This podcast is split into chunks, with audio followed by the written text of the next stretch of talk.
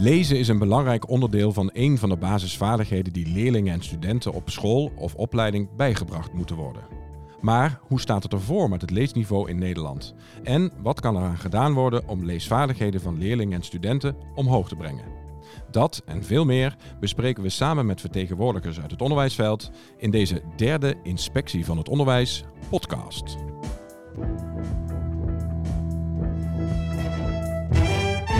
Welkom, mijn naam is Daan Jansen en ik ben woordvoerder bij de Onderwijsinspectie. Uh, we gaan het vandaag hebben over een onderdeel van taal, namelijk lezen. Lezen is wat mij betreft niet alleen heel leuk, maar ook cruciaal uh, om mee te kunnen doen in de samenleving. Ik uh, ga hierover in gesprek met drie dames hier aan tafel. Zouden jullie even kort kunnen voorstellen? Um, en kun jij zeggen wie je bent, maar ook een beetje wat je met lezen hebt? En ik begin bij rechtsachter. Mijn naam is Lamy Prins. Ik ben projectleider generiek onderwijs op het Deltion College in Zwolle. Dat is een mbo-instelling. Um, daarvoor heb ik uh, jarenlang uh, zelf les gegeven, uh, zowel op, de, op het basisonderwijs als in het VSO als op het mbo. En op het mbo heb ik Nederlands gegeven. En ben ik, heb ik me onder andere bezig gehouden met leespromotie in mijn klassen. Um, ik ben zelf een ontzettende lezer al zolang ik me kan herinneren. En uh, ik heb onder andere een zwerfboekenkast geïntroduceerd uh, op mijn uh, opleiding. En ik heb een mini-biepje in de voortuin. Kijk, dan, dan hou je van lezen, zou ik zeggen. Zeker. Heel goed, dankjewel. Naast jou, wie zit daar? mijn naam is Carlijn Pereira. ik ben beleidsadviseur bij de Nederlandse Taalunie. Dat is een instelling waar Nederland en Vlaanderen samen beleid maken voor het Nederlands. Uh, ik werk daarbij voor het uh, onderwijs uh, binnen het taalgebied, zoals wij dat noemen. Dat is dus in Nederland en in Vlaanderen. En mocht in die hoedanigheid ook het, naar aanleiding van de Pearls-resultaten een actieplan opstellen voor Nederland en Vlaanderen gezamenlijk om het leesbegrip en de leesmotivatie van leerlingen in Nederland en Vlaanderen omhoog te brengen. En ik hou zelf ook ontzettend van, uh, van lezen. Ik ben daar echt uh, mee opgegroeid. Mijn moeder kocht boeken in voor de kinderbibliotheek en die lagen op het bed. En ik mocht daar als eerste in struinen en ik las zo ontzettend veel. Wij wonen tegenover een heel klein uh, boekenwinkeltje. En ik mocht daar ook gewoon boeken pakken alsof het een bibliotheek was. Dus ik, ik, ik ben echt een echte lezer en nog steeds. De, de welbekende paplepel was bij jou ook van sprake. Dan gaan we naar onze derde en laatste gast. Tegenover jou kun je ook jezelf even voorstellen. Ja, ik uh, ben uh, Mirna Pitt. Ik ben inspecteur voortgezet onderwijs. Uh, werk nu vijf jaar voor de inspectie. De eerste vier jaar heb ik gewerkt als inspecteur MBO. ik ben van huis uit taalwetenschapper. En heb ook onderzoek gedaan naar teksten en het, de ontvangst, het tekstbegrip. Uh, heb ook lesgegeven aan, uh, aan uh, studenten Nederlands. Daarna heb ik vooral veel toetsen en examens ontwikkeld voor, ehm, voor, voor met name leerders van het Nederlands als tweede taal. Oké, okay, dankjewel. En jij brengt vooral het, het inspectieperspectief ook aan tafel. Laten we meteen beginnen met hoe staan we er eigenlijk voor wat betreft leesonderwijs en de leesvaardigheden van leerlingen en studenten. Wie zou er iets als eerste op willen zeggen? Ik wil daar best iets over zeggen. Ja, uh, in de praktijk merk je dat er een heel groot verschil zit. Dat het echt heel erg uitmaakt waar een student vandaan komt, uh, hoe het met de leesvaardigheid gesteld is. En dat heeft allerlei redenen heeft te maken op welke school de student heeft gezeten, op welk niveau de student instroomt, vanuit, uh, ja, vanuit welke sociale status de student binnenkomt. Ja, dat, heeft zo, dat, dat gaat alle kanten op. Ja. Gaat van bijna niet kunnen lezen tot aan, uh, nou ja, gisteren sprak ik een collega die heeft VWO 6 leerlingen bij haar op de opleiding artiest zitten. Dus die, uh, die weten wel wat lezen is. Ja, alles ertussenin. Ja, en Carlijn, als je dan uh, over het geheel bekijkt, gaat het goed met het lezen in Nederland? Ik sluit me daarbij uh, bij aan. Um, ik denk dat het een heel het gaat, eh, het gaat met bepaalde groepen best wel goed. Maar het is ook heel duidelijk dat er groepen zijn waar het echt niet goed gaat. En dat blijkt ook uit, de, uit onderzoeken. Uh, dat blijkt ook uit de, uit de peiling hè, die laatst geweest is. De, de peil van de onderwijsinspectie. Daar gaat het voornamelijk om het speciaal basisonderwijs. Het gaat ook niet zo goed op het VMBO. Um, en er zijn, uh, wat ik wel heel positief vind, is vooral de laatste jaren dat er ontzettend veel aandacht is voor het leesonderwijs. En dat dat echt in alle lagen zit. Dat er ontzettend veel aandacht is bij uh, de ministers, bij de onderwijsinspectie, uh, bij onderzoekers, bij de leraaropleiding. Dus, dus je merkt echt dat het begint te gonzen en dat de urgentie echt wel gevoeld wordt. En dat er echt wel iets aan het bewegen is. Dat, en dat vind ik positief. Ja, Mirna, wij hebben als inspectie ook de focus gelegd op, op basisvaardigheden, waaronder dus taal en daarbij lezen. wat, wat zie jij? Ehm, wat, als ik kijk naar het voortgezet onderwijs, dan, dan, dan zien we wel nou, dan zien we ook daar dat er wel dingen gebeuren, zeg maar. Hè? Dat er wel taalbeleid wordt opgezet binnen het voortgezet onderwijs. Maar wat we vaak zien is dat het, ehm, dat het vaak heel beperkt blijft tot de sectie Nederlands. Dus dat we, wat we minder zien is dat het, uh, dat het iets is van, uh, van het docententeam als geheel. En uh, waar ook andere secties zich bij betrokken voelen. En dat die sectie Nederland zich wel eens alleen voelt staan, zeg maar, in, in die poging om ervoor te zorgen dat het, dat het veel meer verspreid, gedragen wordt, zal ik maar zeggen. Zowel vanuit directie als besturen, maar ook door andere secties. Ja, oké. Okay. Um, Lammy, jij komt waarschijnlijk heel wat tegen in, bij het MBO, zoals je al zei, van VWO-leerlingen tot VMBO-leerlingen en alles wat daartussen zit. Um, wat zie je dat het met leerlingen doet als ze niet goed genoeg kunnen lezen? Ja, verschillende dingen. Het ligt er maar net aan wat de achtergrond is. Je merkt dat uh, bij de NT1'ers... Um, ehm, en wat is NT1? Ja, sorry. Dat, is, ja. uh, dat, dat, dat, zijn uh, mensen met Nederlands als eerste taal. Dus die mm. zijn gewoon opgegroeid met Nederlands als moedertaal. Die denken dat ze het wel kunnen, want ik spreek toch gewoon Nederlands en je begrijpt me toch. Maar op het moment dat het dan om lezen gaat en dat niveau is te laag... Ja, dan is het probleem dat ze ook hun lesstof niet begrijpen. En dat het heel erg lastig wordt om een, om een opleiding te volgen. Dus dan heb ik het nog niet eens over het leesplezier. Maar dan gaat het echt over nou ja, fundamenteel iets kunnen doen in je leven. Namelijk een opleiding volgen om een diploma te halen, zodat je aan het werk kunt. Ja, dat vind ik wel heel schrijnend om te zien.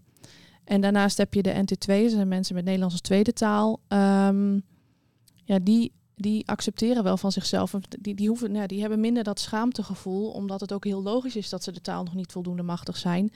En die zoeken vaak wel uh, hulp, ook niet altijd, maar dat is, ja, daar zit wat minder dat taboe op, zeg maar. Ja. En uh, die lopen tegen dezelfde dingen aan. Dus ook ja. uh, lesstof niet kunnen begrijpen. Dus de impact kan best groot zijn als je de taal en dus lezen niet beheerst. Heel groot, ja. ja. Ja. Um, Carlijn, ik kom even bij jou uit, want mm -hmm. jij zei net al van uh, dat je mee hebt gekeken met de pijlonderzoeken uh, over, le over leesvaardigheid als bij ons als inspectie. Daarbij uit bleek dat de leesvaardigheid uh, in de tien jaar tijd verminderd is. Dat zien we ook in internationale onderzoeken. Hè, dat we al een tijd niet meer tot de Europese top behoren.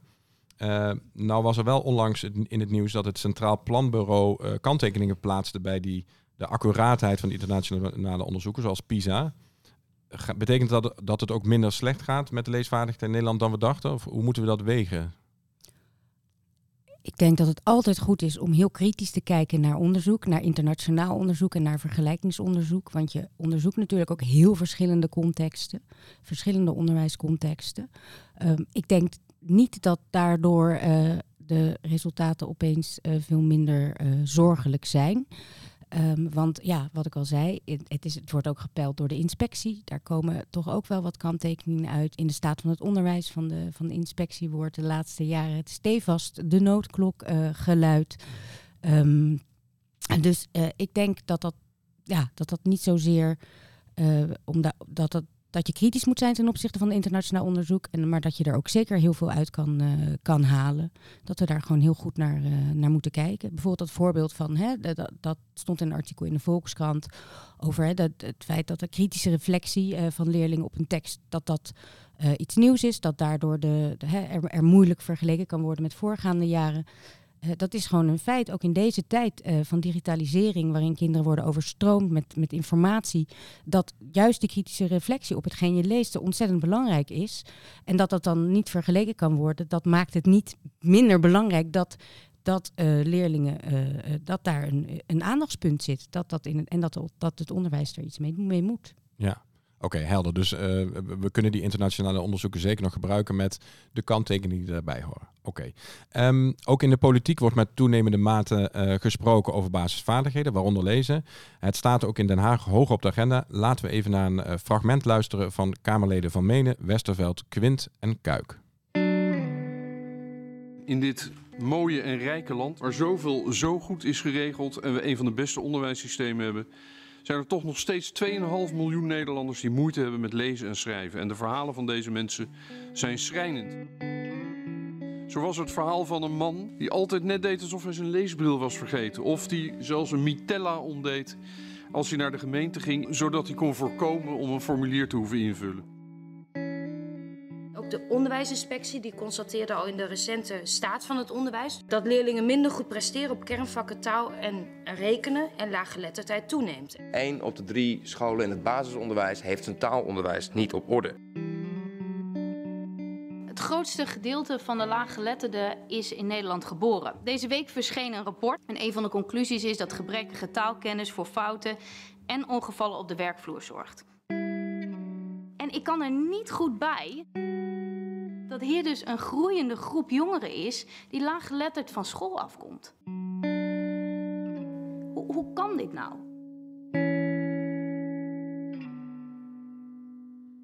Ja, hoe kan dit nou? Eigenlijk een hele goede vraag vanuit de Kamer. Hoe kan het dat een groeiende groep met onvoldoende taalvaardigheden van school afkomt? Wie wil er iets op zeggen? Ja. Dami? Ja. Heb Nou jij daar ja. een idee van? Wat mij eh, ehm, opvalt eh, in de hele linie, en dat wordt eigenlijk steeds erger hoe verder je het onderwijs inkomt, is dat de taalvaardigheden uit elkaar worden getrokken in de, in de lesmethodes. Ehm, als ik eh, de lesmethode voor Nederlands, die ik helemaal aan het begin dat ik op het MBO werkte, gebruikte, daar werd leesvaardigheid losgekoppeld van schrijven en dat werd weer losgekoppeld van gesprekken voeren en van spreken en van luisteren. Ehm, terwijl ik denk, ja, in, in, in de praktijk gebruik je die vaardigheden eigenlijk altijd in samenhang. En we zijn dat steeds meer gaan behandelen als, als een soort van wetenschap die je moet begrijpen in plaats van dat het een vaardigheid is die je toe moet passen. En eh, dat geldt ook voor de examinering. Daar worden eigenlijk ook eigenlijk de trucjes getoetst en niet of je daadwerkelijk een tekst begrijpt. Ehm, en nou ja, wat ik net al zei, hoe verder je het onderwijs inkomt, hoe erger dat wordt. En daarnaast denk ik, vind ik het ook bijzonder dat je merkt dat lezen in de kleuterklas echt bijna een feestje is. En hoe, ik weet niet hoe we het met z'n allen voor elkaar krijgen, maar hoe verder je het onderwijs inkomt, wordt het eigenlijk steeds meer een soort marteling voor sommige studenten, Ja. omdat ze het niet meer kunnen. Dus dat vind ik een hele bijzondere En, het, terwijl, lijn in het hele onderwijs. en terwijl dat niet nodig is, want ook Nee. lezen op latere leeftijd kan heel erg leuk zijn. Daar heb je dat- geen prentenboek voor nodig. Nee, zeker niet. En eh, de manier waarop we ermee omgaan met die taal in het onderwijs, ehm, nou, wordt steeds meer, in plaats van toepassen, wordt het, eh, ehm, nou, wordt, wordt het ontleden. En dan heb ik het niet alleen over zinsontleding, dan heb ik het echt over het hele brede spectrum. Ik zie uh, meer aan mijn linkerkant Ja, ik vind het heel herkenbaar. Ja. Heel herkenbaar eh, wat je zegt. Eh, eh, toen ik nog inspecteur bij, bij MBO was, zag ik heel vaak dat eh, eh, het, taalvaardigheidsonderwijs, hè, of de lessen Nederlands, waar zaten studenten alleen maar achter hun, individueel achter hun eh, een PC, zaten ze een methode door te worstelen, zal ik maar zeggen, totaal op zichzelf. En bestond lezen gewoon uit een tekst lezen digitaal en daar vragen over maken. Dat is lezen. En eh, dat is zo verengd en zo versmalt tot, tot, een, tot een soort technische vaardigheid die, eh, die, eh, die, die samenvalt met in je eentje achter een beeldscherm zitten. En daar vra- en vragen maken. En die, die rijke context, zeg maar, die er, die er nodig is om, om, om effectief leesvaardigheidsonderwijs, maar of taalvaardigheid in het algemeen te geven, die ontbreekt meestal. Carlijn, herken je dit, wat hier gezegd wordt? Of zie je nog andere dingen? Ik herken dit. Het is ook bij de, bij de taalunie eh, spreken wij altijd over taalcompetentie. En dat is het, eh, het, het, het geheel aantalige eh, vaardigheden, kennis en attitudes dat je nodig hebt om in, eh, in het dagelijks leven, in authentieke teksten, je taal eh, functioneel te kunnen gebruiken. En dat uit elkaar trekken van hè, de vaardigheden. Maar ook als het gaat om lezen, heb je technisch lezen, je hebt begrijpend lezen. Dan heb je tegenwoordig het leesplezier, waar ook apart weer aandacht aan besteed zou moeten worden. En bijvoorbeeld bij het begrijpend lezen heb je dan de leesstrategieën. En dan zie je een filmpje en dan gaat de juf... eh, jongens, vandaag gaan we leesstrategieën doen. Maar leesstrategieën zijn niet een, een doel om voor het onderwijs, maar een, maar een middel. Dus, dus kinderen die denken, oh, begrijpend lezen. Bleh. Terwijl het gaat, om, het gaat om lezen en om het begrijpen van een tekst waar je waarschijnlijk iets uit kan halen. En die waarschijnlijk interessant voor jou is. En wat een zoektocht is vanaf de eerste regel naar Maar de daar laatste. zeg je natuurlijk iets heel cruciaals. Hè? Dat je zegt ook lezen zelf dan heb ik het even niet over vrij lezen voor je plezier, maar het is, heeft, uh, is ook uh, een, een, vaardigheid die je hebt om een doel te bereiken, om mhm. kennis te vergaren, om uh, in de maatschappij te kunnen functioneren. Maar als het zo verengd wordt tot een doel op zich, zien, zien leerlingen daar het nut niet meer zo van in. Nee, dat klopt. Ja. En voor iedereen is er is er een, een tekst of iets, is er informatie die, die, die relevant is of die leuk is of waar je in geïnteresseerd bent. En soms ook niet en dan moet het gewoon.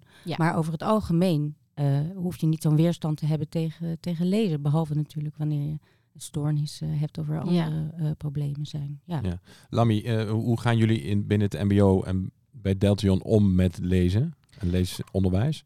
Uh, het leesonderwijs is bij ons uh, ruim tien jaar geleden geïntroduceerd. En daar is een collega geweest die is bij de entree-klasse die merkte...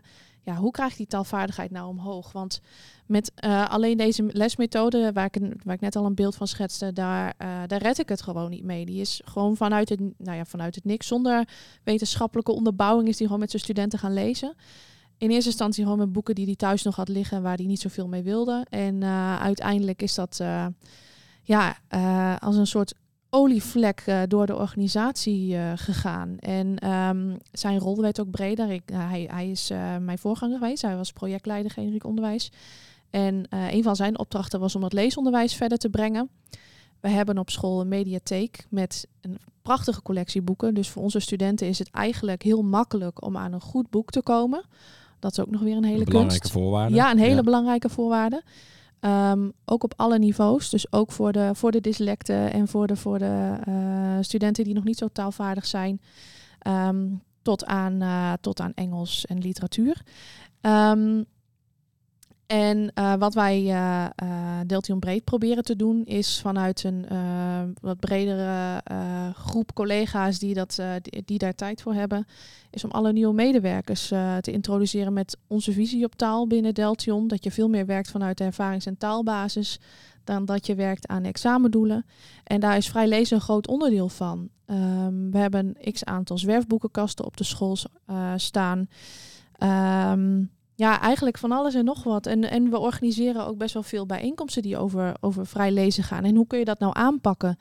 Uh, en, en was het moeilijk om die ommezwaai te maken in die tien jaar dat je nu terugkijkt? Ja, dat is ontzettend moeilijk. En, en waarom dan? Uh, dat heeft te maken met dat het heel spannend is om op het MBO als docent Nederlands waar je, waar je al niet um, met 1-0 voor staat ten opzichte van de vakdocenten. Die staan altijd met 1-0 voor.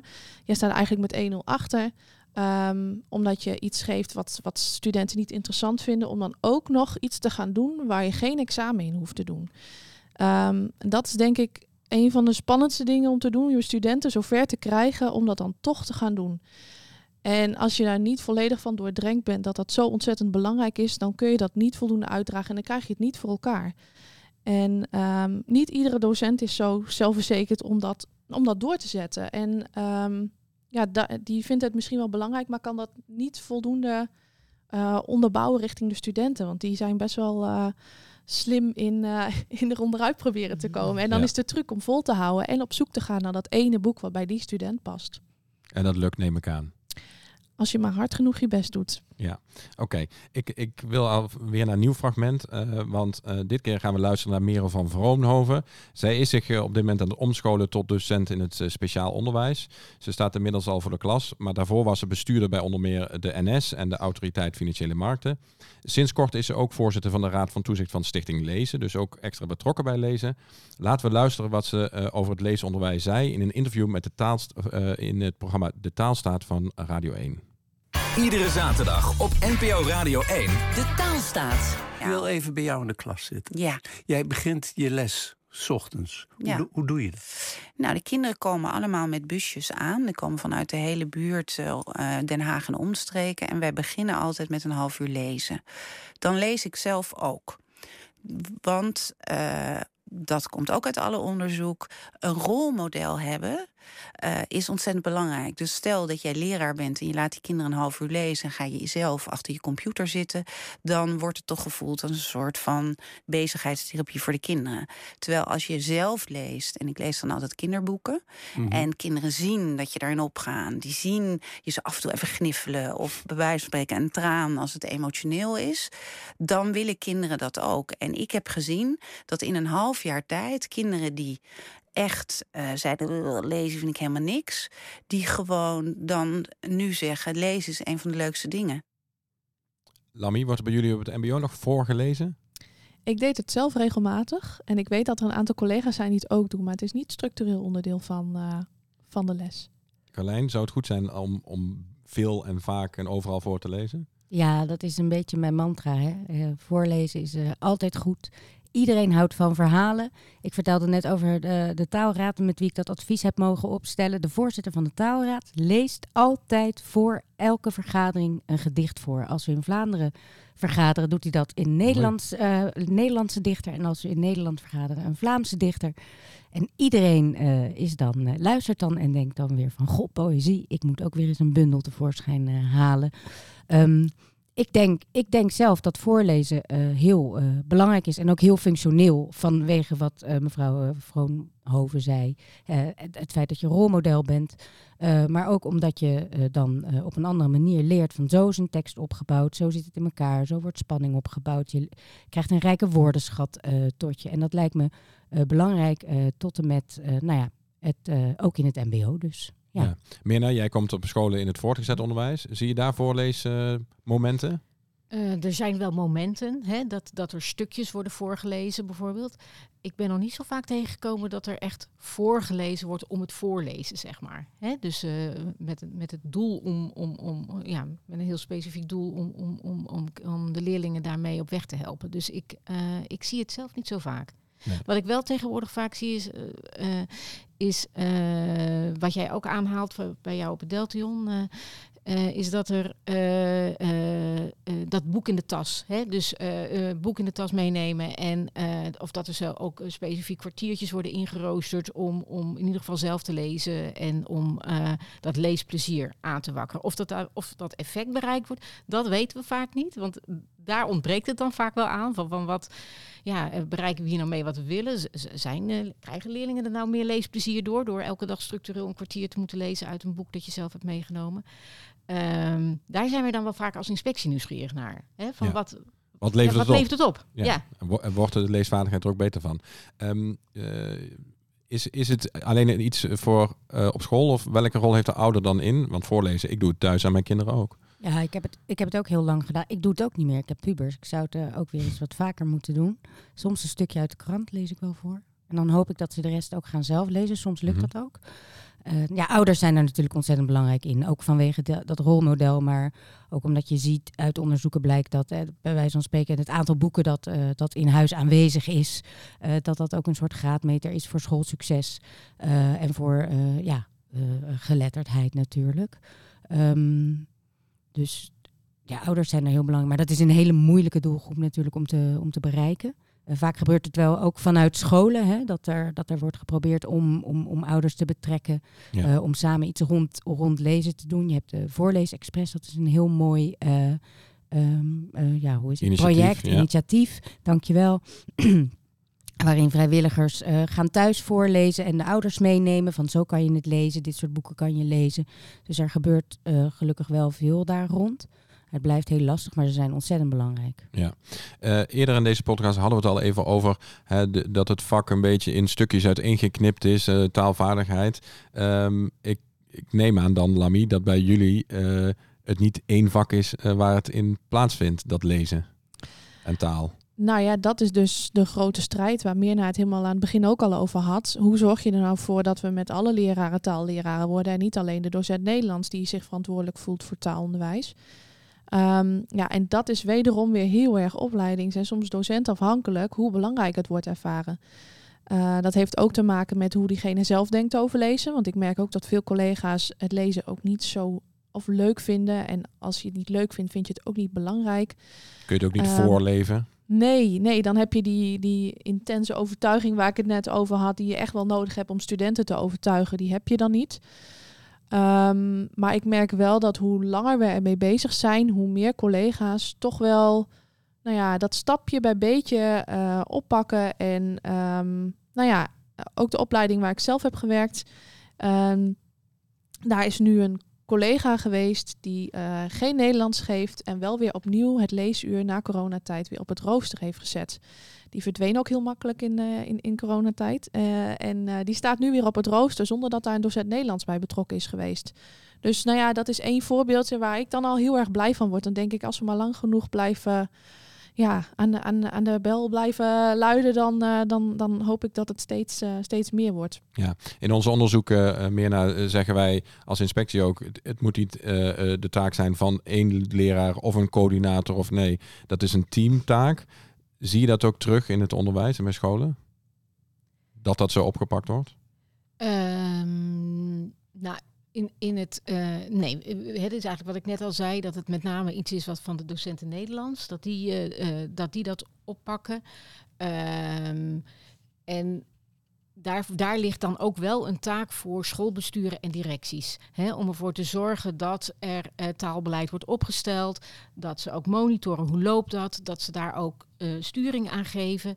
En het goed faciliteren. Dus uh, op het moment dat zo'n team zo'n ook ruggensteun krijgt van dat bestuur en van die directie, omdat er ook prioriteit aangegeven wordt, dan kan het een hele mooie werking hebben. Maar het moet niet zo zijn dat zo'n team, zo'n zo'n zo'n sectie Nederlands daar, daar alleen in staat. Want meestal zie je er dan weinig van terechtkomen. En wat daarbij ook natuurlijk wel speelt, is dat ook niet alle docenten zo vaardig zijn, zeg maar, om dat in hun, een, in hun lessen te integreren. Ze zullen daar wel, als je het hebt over andere secties, die zullen daar wel bij ondersteund moeten worden. Even nog afgezien van het feit van. Dus, uh, beheerst elke docent het vereiste taalniveau zelf. Hè? Dus ook dat is natuurlijk iets wat, wat best gevoelig en ingewikkeld ligt. Uh, ja, het, het, eist ook wel, het, ja, het eist ook wel iets van de docenten die daar dan iets mee moeten in hun les. En dan helpt het als een bestuur of een schoolleiding zegt: jongens, wij vinden dat we het zo met z'n allen gaan doen. Zonder meer. Ja. ja. Dus die, uh, die, die staan misschien wel uh, vooraan om te zeggen om ja, koers te bepalen. Ja, zeker. En daar, daar houden wij dus ook uh, scherpe toezicht op. Uh, uh, ook de, zeker het afgelo sinds afgelopen jaar. Waarbij we eigenlijk in elk onderzoek, zowel op bestuurs- als op schoolniveau, dit onderwerp aan de orde stellen in het, in het gesprek, in de gesprekken die we hebben. En ja, als daar geen taalbeleid op is of als daar geen sturing aan gegeven wordt, ja, dan nemen we dat ook mee in ons oordeel voor de, voor de besturen. Ja. Oké. Okay. Lammy, of nee, Carlijn, kun jij mij uitleggen wat volgens jou de belangrijkste stappen zijn die in het onderwijs gezet zouden moeten worden om dit te verbeteren? Uh, ja, ik, uh, ik, sluit me er ook bij aan dat uh, een, een, sterke directie en, en, bestuur dat het heel belangrijk is. Dat blijkt ook uit onderzoek en ook uit een, niet zozeer een onderzoek, maar een peiling die wij hebben gedaan naar scholen waar het wel goed ging. Een van de kenmerken is een sterke directeur die er zijn schouders onder zet en die het hele team meeneemt. Dat is ontzettend belangrijk. Uh, daarnaast denk ik dat het heel belangrijk is, dat is ook iets dat we de laatste tijd uh, steeds vaker horen. Hè, het effectieve leesonderwijs. Dus uh, maak gebruik van didactieken waarvan uit onderzoek bekend is dat ze werken. En dan zeg ik ook altijd erbij, dus niet de didactieken waarvan bekend is onderzoek dat ze niet werken. Die moet je niet doen. Um, en um, uh, wat ook een uh, mooi, uh, mooie ontwikkeling is, dat je steeds meer hoort over rijke teksten. Dus dat er aan de hand van authentieke, mooie teksten van auteurs, dat er aan de hand daarvan lessen worden gegeven, leeslessen worden gegeven, in plaats van uit teksten uit een, een lesmethode, die vaak minder aanspreken dan ja, mooie jeugdboeken, kinderboeken, krantenartikelen, ja. waarin een schrijver uh, de pen vast heeft en tot de lezer spreekt. Ja, um, ik wil even een klein stukje uh, uh, uitzoomen. Want we hebben natuurlijk niet alleen de sector aan zich, MBO, voortgezet onderwijs, maar ook die sluiten op elkaar, op elkaar aan. Hebben we daar ja, voldoende gezicht op? We hebben te maken met referentieniveaus. Kun je nog even kort uitleggen meer naar wat dat, wat dat is, een referentieniveau, als het gaat om lezen? Uh, nou, de referentieniveaus die, die, die maken deel uit van het referentiekader uh, taal. En, uh, en elk van die referentieniveaus die beschrijven wat een leerling moet kunnen op het gebied van taal. met name op de schakelmomenten of de overgangsmomenten. Hè. Dus bijvoorbeeld van het basisonderwijs naar het voortgezet onderwijs, aan het eind van het voortgezet onderwijs. En dus aan het eind van, van het basisonderwijs beheers je één, uh, zou je minimaal 1 F moeten beheersen. Aan het eind van het VMBO 2 F. En zo zijn, uh, zo zijn die. Uh, en de bedoeling is dat er dan een soort doorgaande lijn is. Nou, tot aan het hoger onderwijs. Eigenlijk. Dat je eigenlijk met hetzelfde aan dezelfde opdracht werkt Precies. en op dezelfde manier. Um, gebeurt dat ook, Lammy? Ja, um, ik vind de referentie, het referentiekader is een heel praktisch iets, vind ik. Ik denk alleen wat ik net al schetste over dat het zo uit elkaar getrokken wordt, uh, dat dat ook te maken heeft met het referentiekader. Omdat het zo los van elkaar is beschreven, uh, dat methodes dat bijna als een soort afvinklijstje zijn gaan zien, waardoor je het niet meer in samenhang doet. Dus het vergt wel van jou als leraar dat je daar zelf uh, kritisch mee omgaat en dat je doelen in één les kunt behandelen binnen de verschillende vaardigheden. En dat is wat er naar mijn mening nog te weinig gebeurt. Het gebeurt steeds meer, maar het, is, dat vraagt echt wel wat van de leraar om daar anders naar te gaan kijken. En ook tussen sectoren, meer naar? Uh, ja, ik wil als je het ook hebt over de. Kijk, uh, ik wil nog even aanhaken op wat je zegt. Uh, als het, uh, dat het vaak zo geïsoleerd wordt aangeboden. Hè? Um, deels zit dat natuurlijk ook in de manier waarop wij dat toetsen en examineren. Ja. Hè, dus ik bedoel, op het moment dat het examen ook bestaat uit al die verschillende vaardigheden waarin ze niet gecombineerd worden, kan je er uh, vergif op innemen dat het onderwijs ook zo georganiseerd gaat worden. Dus. Uh, nou, ik wil maar even aan, aan dat, het, dat het vaak niet zo docentafhankelijk is, maar dat het, ja, dat, dat, dat teaching to the test, zeg maar, dat, dat, dat speelt daar ook een, een rol bij. Ja, het is een combinatie van twee dingen inderdaad. Ja. ja. ja. Nou ja, en voor die overgangen, ik denk als, zeker als je naar het MBO kijkt, hè, daar, daar refereerde jij even aan, uh, is het ook wel ingewikkeld, omdat die, uh, de eindexamens in het voortgezet onderwijs niet per se geënt zijn op die referentieniveaus. En dan kijk ik met name even naar het VMBO, waar uh, ja, eigenlijk voor de verschillende niveaus binnen het VMBO verschillende examens zijn voor Nederlands, die niet allemaal op 2F zitten. Terwijl en dat betekent dus dat in het MBO uh, ja, uh, leerlingen en uh, leerlingen binnenkomen, studenten binnenkomen, die niet per se 2F beheersen. Hè, dus het is toch een beetje fluïde wat er nu precies aan het eind van het VMBO getoetst wordt. Of ze nou op 2F. Je kan eigenlijk niet zeggen, deze student heeft wel of geen 2F op het moment dat ze binnenkomen. Dus moeten ze weer getoetst worden binnen het MBO aan het begin. Om te kijken op welk niveau ze zitten. En zo gaat die doorgaande leerlijn wel wat verloren. Ja. Dat, dat, wordt een beetje gebroken lijn en dat, is, dat zouden we eigenlijk niet moeten willen. Ik wil even door naar een uh, nieuw fragment. Um, Inspecteur-generaal Alida Oppers van de onderwijsinspectie ging een tijd geleden in gesprek met Nazia. Uh, zij was een groot deel van haar leven laaggeletterd en dat had een grote impact op haar en haar gezin. Maar wat betekent dat eigenlijk als je uh, de taal niet machtig bent? Want hoe ziet je leven er dan uit? Dat is heel beperkt. Je kan de brieven niet lezen die je dan krijgt. Je kan de dingen niet aanvragen. Tegenwoordig is alles digitaal. Maar kon je alles wel oplossen of, of kwam je ook in de problemen? Nou, ik kreeg vooral problemen met instanties en bedrijven. Want uh, je, op een gegeven moment krijg, je ook, kreeg ik ook financiële problemen. Je komt in de schulden omdat je de brieven niet kan lezen. En de schaamte zo groot is dat je, dat je op een gegeven moment ook geen hulp meer durft te vragen. Je hebt ook kinderen, hè? Ja. En kwam je het daar dan ook tegen? Dat, dat, uh, want op een gegeven moment gaan die ook naar school. Ja, mijn, eh, mijn uh, oudste die kreeg uitnodigingskaartjes om op kinderfeesten te komen, maar hij ging nooit. Want ik wist niet eens wat er, wat er op dat uitnodigingskaartje stond. Ik zei altijd wel, nou mama, dan heb ik dat weer gemist en het is niet leuk. En, uh, ja, maar ik wist nooit wat ik daarmee aan moest. Nee, maar het voelt wel als het misschien een tekort te schieten. Tuurlijk, zeker weten, ja. ja. Wat denken jullie als jullie dit horen? Zo iemand die nou, tot aan de kinderen aan toe dus belemmerd wordt door niet taalvaardig te zijn, Carlijn? Ja, dat is schrijnend natuurlijk. En uh, misschien ook heel onnodig, inderdaad, in dit, in ons mooie, rijke land. Ja. Hè? Ja.